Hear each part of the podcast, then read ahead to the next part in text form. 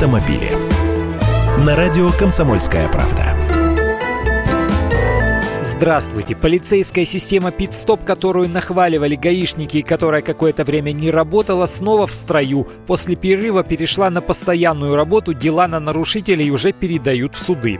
Пит-стоп – это объединение автоматической камеры и работы полицейских патрулей. При превышениях разрешенной скорости более чем на шестьдесят километров в час информационная система оперативно сбрасывает эту информацию на ноутбук дежурящего поблизости патруля, и они тут же ловят нарушителя. Если камера зафиксирует и наказание придет письмом счастья, то будет только штраф, насколько не превышай, закон таков. А вот новый комплекс в момент фиксации нарушения выключается из общегородской системы автоматической фиксации, переходя по сути в режим ручного управления. И тогда инспекторы, останавливая нарушителя, оформляют документы для направления в суды и последующего лишения прав. Пит-стоп был официально запущен в тестовом режиме еще осенью прошлого года, и речь для начала шла только о Москве. пятьсот камер собирались объединить в общую систему фотофиксации.